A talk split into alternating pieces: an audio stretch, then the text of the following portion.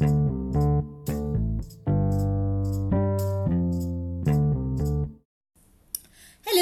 வணக்கம். அனுராதா ரமணனின் சிறுகதை தொகுப்பு. இன்று கதையின் தலைப்பு வேலைக்கு வந்தவள். இந்த முறை கண்டிப்பாக சொல்லிவிட்டார் கைலாசம். காமு இப்பவே சொல்லிட்டேன். வீட்டு வேலைக்கு இருக்கிற போற பொண்ணு லட்சணமா இருக்கணும். மூக்கு மொழி எல்லாம் திருத்தமாக இருக்கணும்னு எல்லாம் பார்க்காத. அப்படி ஒவ்வொரு தடவையும் பார்த்து பார்த்து நம்ம பட்டணத்துக்கு கூட்டிட்டு போன அஞ்சாறு பொண்ணுங்களுக்கு இப்போ எவன் எவனுடையோ சொல்லாமல் கொள்ளாமல் ஓடிட்டாங்க. நமக்கு அழகான பொண்ணே வேணாம். நானும் அப்படித்தான் தேடுறேன் என்ன செய்ய? நம்ம ஊர் ராசி. காவேரி தண்ணி வாகு. ஒவ்வொருத்தையும் கண்ணாடி வாழை கணக்கா நிகு நிகுன்னு இருக்கிறாங்களே. காமு என்கின்ற காமாட்சிக்கு அலுப்பு ஒருபுறம் தன் ஊர் பற்றிய பெருமை ஒருபுறம் எத்தனையோ காலமாய் காமாட்சி தனது பிறந்த ஊரான கும்பகோணத்திலிருந்து தான் வேலைக்கு ஆள் பிடித்து போவது வழக்கம். பட்டணத்து வேலைக்காரர்கள் அவளுக்கு சரிப்பட்டு வராது. கிராமத்திலிருந்து வந்தால் கபடு சூது தெரியாது.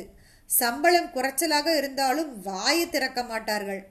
இந்தா பணத்தை மாசம் மாசம் மணி ஆர்டர்லேயே அனுப்புறது ஒன்றும் பெரிய விஷயம் இல்லை அதுக்கென்ன?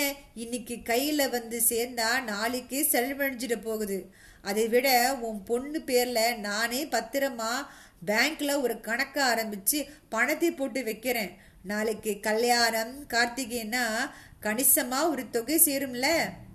காமாட்சி வெண்ணையாய் பேசுவாள்.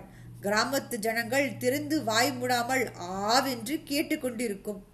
பின்னால் கல்யாணம் என்று வரும்போதுதான் தெரியும் மிஞ்சி போனால் ஆயிரம் ரூபாய்க்கு மேல் சேர்ந்திருக்காது.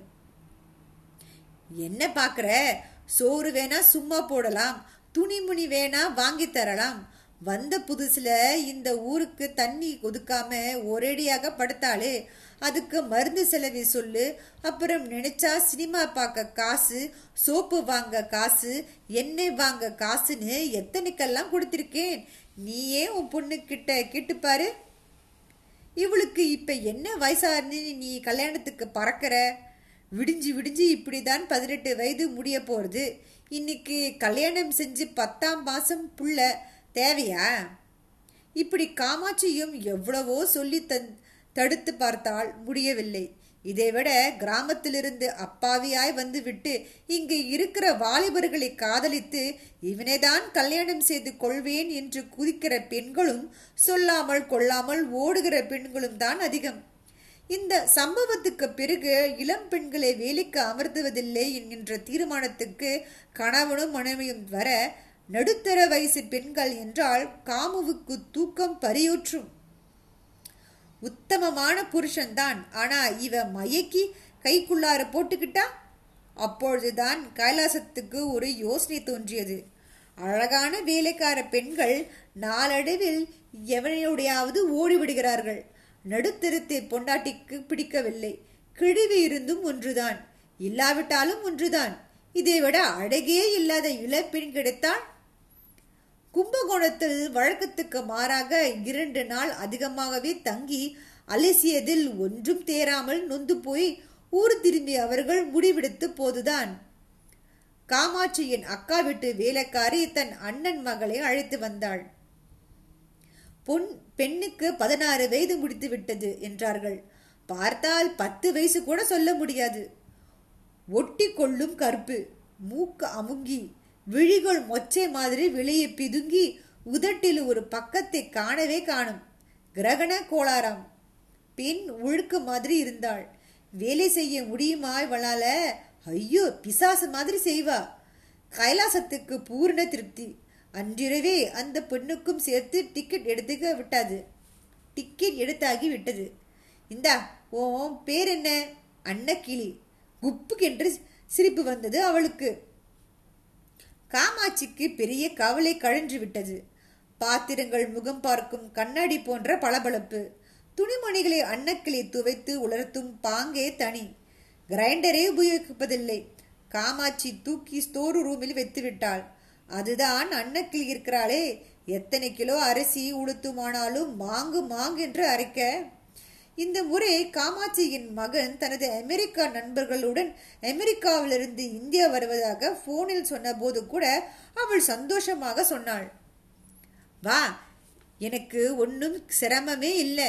இங்க வேலைக்கெல்லாம் ஆள் இருக்கு. உன் ஃப்ரெண்ட்ஸும் நம்ம கூடவே தங்கலாம். அவள் அன்னக்கிளியையும் அழைத்து சென்றாள் சொன்னாள். அண்ணா அமெரிக்காவிலிருந்து என் புள்ள வாரான். எல்லாம் சுத்தமா இருக்கணும் சொல்லுவான்.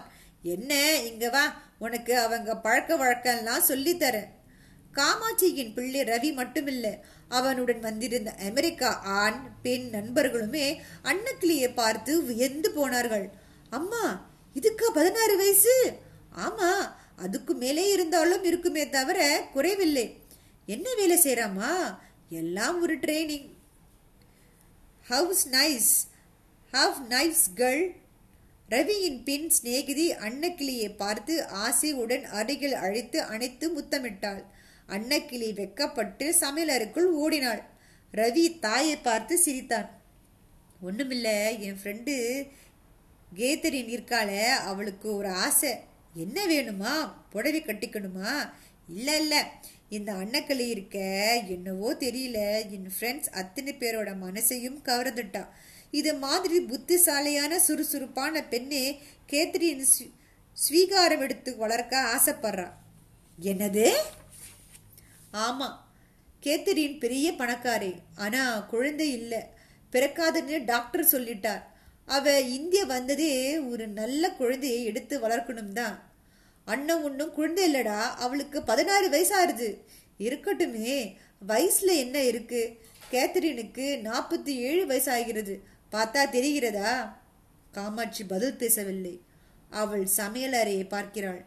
வருங்கால கோடீஸ்வரி அங்கே காரக்குழம்பு மசாலா அரைத்து கொண்டிருக்கிறாள். கதையில் ஒரு நல்ல ட்விஸ்ட் வந்திருக்கு.